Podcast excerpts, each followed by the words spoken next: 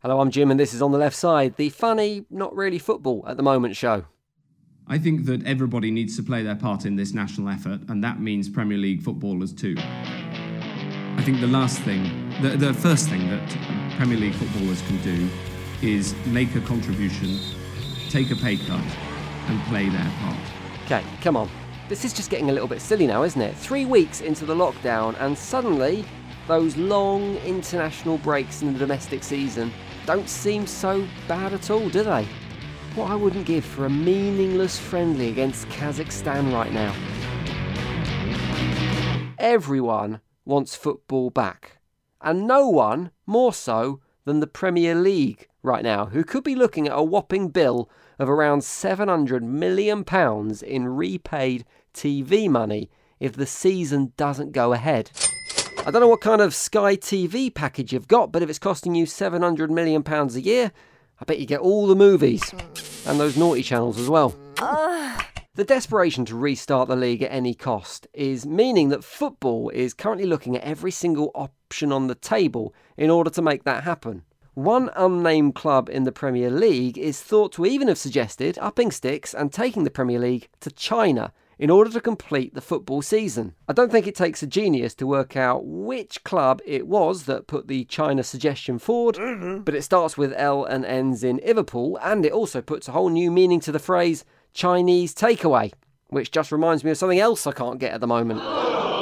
It's an idea that is so batshit crazy, or should that be so undercooked bat wing crazy, that I'm suddenly not bothered about having football back at all. Just televise these video conference calls with people suggesting these ideas.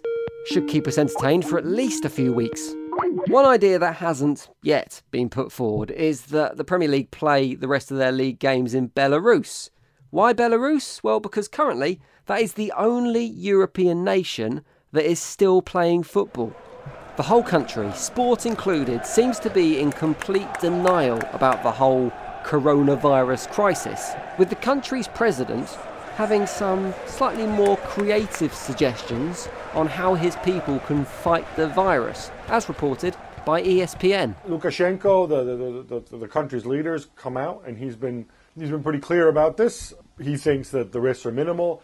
He thinks that the colder climate uh, will limit the would limit the spread of of COVID nineteen he's also come out and said, well, you know, a bit of sauna, a bit of vodka, you know, all these things will keep you healthy. Awesome. Claiming that the virus can easily be cured by drinking loads of vodka and taking loads of saunas, which I don't think is advice that carries any actual scientific weight, but just to be safe, I'm going to follow it anyway. Minus the sauna bit. Politicians in the UK have, as we know, taken a far more vigorous approach in terms of protecting the public. And also, it would seem, finding people to blame. Premier League footballers have inexplicably taken a lot of the flack for daring to earn quite a lot of money whilst the virus has an impact on both health and finances around the country. I'm not quite sure I get the correlation, but that seems to be where we are, and even Health Secretary Matt Hancock said that he expected top flight footballers to do more in the current situation, which I imagine is the kind of thing we'd probably hear if Graham Souness was in politics. Although he'd probably also be blaming the whole thing on Paul Pogba and questioning why he wasn't playing at the moment. You're not agreeing with me? The Premier League, in response, have suggested that all players might quite like to take a 30% pay cut to help everyone out a bit, which weirdly seems to go down quite well with the general public. And here's my question why? Let's just look at this for a moment. The Premier League makes its decisions in the main by consulting its major stakeholders, which are largely Premier League clubs. The reason they would quite like players to take a big old 30% pay cut is because it means they get that money back. So, of course, the bloody do. It's not going to the NHS or to food banks or to those in need, it is going straight back into the club's already pretty full pockets. I'm not sure that worrying that owners like Mike Ashley can afford his next trip to Greggs should really be top of the things to be quite worried about agenda right now. We've got bigger fish to fry. I'm particularly sceptical about some of these clubs needing a bit more cash in the bank right now, considering the number of them that have looked to reduce costs by taking advantage of the government's coronavirus job retention scheme, which sees the taxpayer foot 80% of their non playing staff's wages over the next few months. Newcastle United, Norwich City, and Tottenham Hotspur were all amongst the clubs who have decided that they can't possibly afford to pay Doreen, who does the accounts, her £15,000 a year, whilst most of their players earned that in under a week. But it was Spurs' decision to join the scheme that seemed to upset the most people, coming as it did within a week of Daniel Levy pocketing a £3 million bonus on top of his £4 million a year annual salary. One of the most outspoken people against the move was, in fact, former Spurs boss Harry Redknapp, who was speaking to the BBC. Yeah, I'm a bit disappointed, really, that they've used this scheme to pay the, to keep workers on. There's I think that the club should shouldn't be taking the government's money to be paying them. I mean, when the government brought this scheme out, I thought it was for people with businesses who couldn't afford to keep their workers on, and it was a way of them paying the workers to give them a living. Uh, I, I, didn't think it was for the use of top Premier League clubs. Who'd have thunk it, eh? If ever there was a man who you think would be right in favour of a bit of creative accounting, then it would have been Harry. I'm also quite impressed with Harry here, not because of his standpoint, but because it's the first time I think I've heard him interviewed in about three years where he hasn't touted John Terry for a potential job somewhere. Oh, JT, I mean, what a player he is, absolutely terrific. I mean, what a man. We need a new Prime Minister, I mean, you, don't need to look any further than John Terry, you know, JT for PM, I mean, what a man, terrific, absolutely terrific. And if he wanted me as, uh, as a Chancellor, well, what on that would be absolutely terrific, fantastic, you know. Another club that has ruffled a few feathers when they decided they'd take advantage of the scheme were Liverpool, who didn't see a £533 million turnover or a £42 million pre tax profit as any reason at all not to rattle an empty collection tin in front of the tax-paying public. Spare a couple of quid, will you, Governor? We really need a new attacking midfielder in the summer window.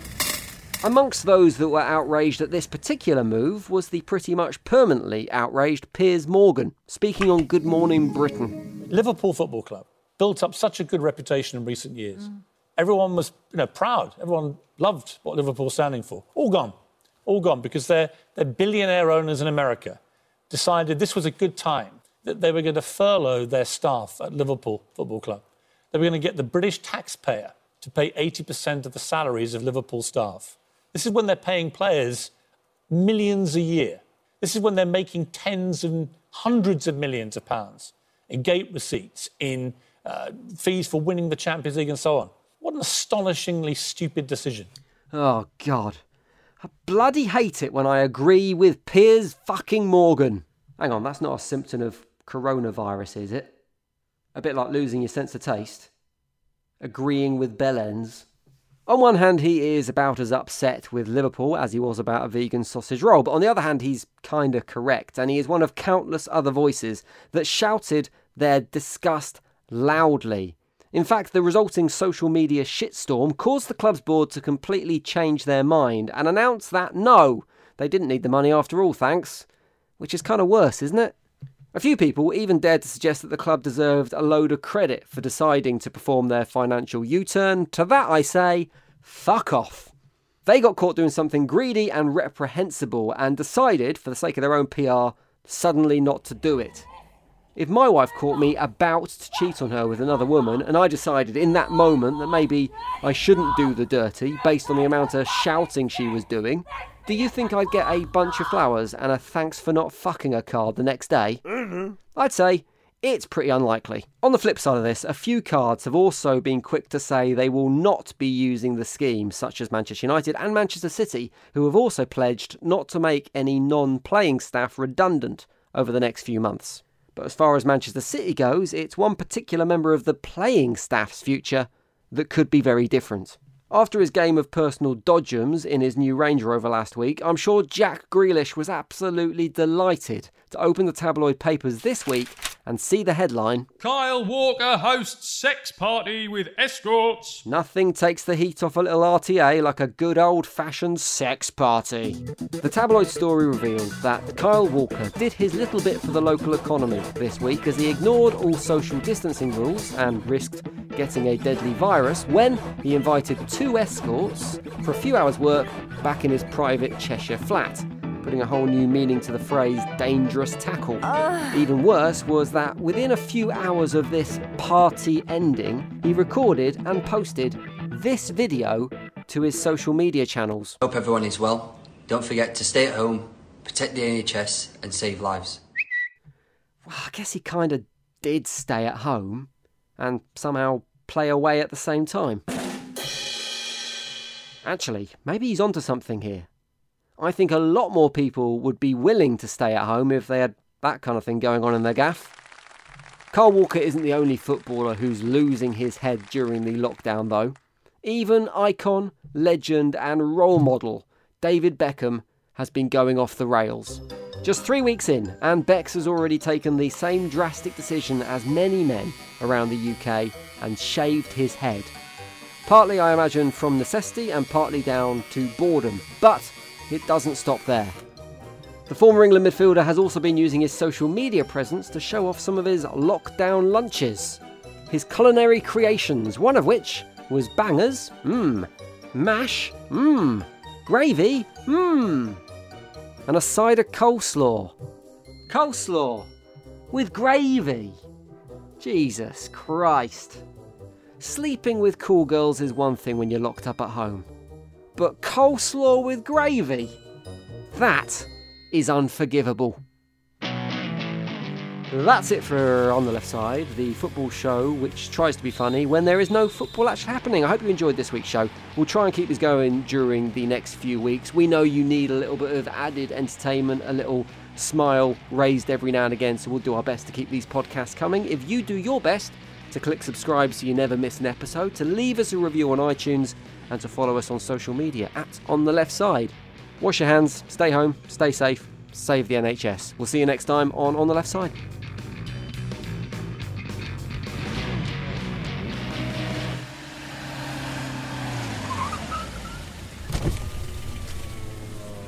On the left side, what a terrific show it is. Salvation up front and Big McGinley behind the strings in midfield. Cool, yeah, this is why we love football, you know. Chucking a couple of voices from Ben Nicholas for he's a character, any, eh? And a terrific young lad, Kieran Sword, it's all gravy. Couldn't get anywhere. Well, I mean, you could always have little John Cherry in there to time things up. Oh, yeah, he's, he's a good lad, terrific, absolutely fantastic.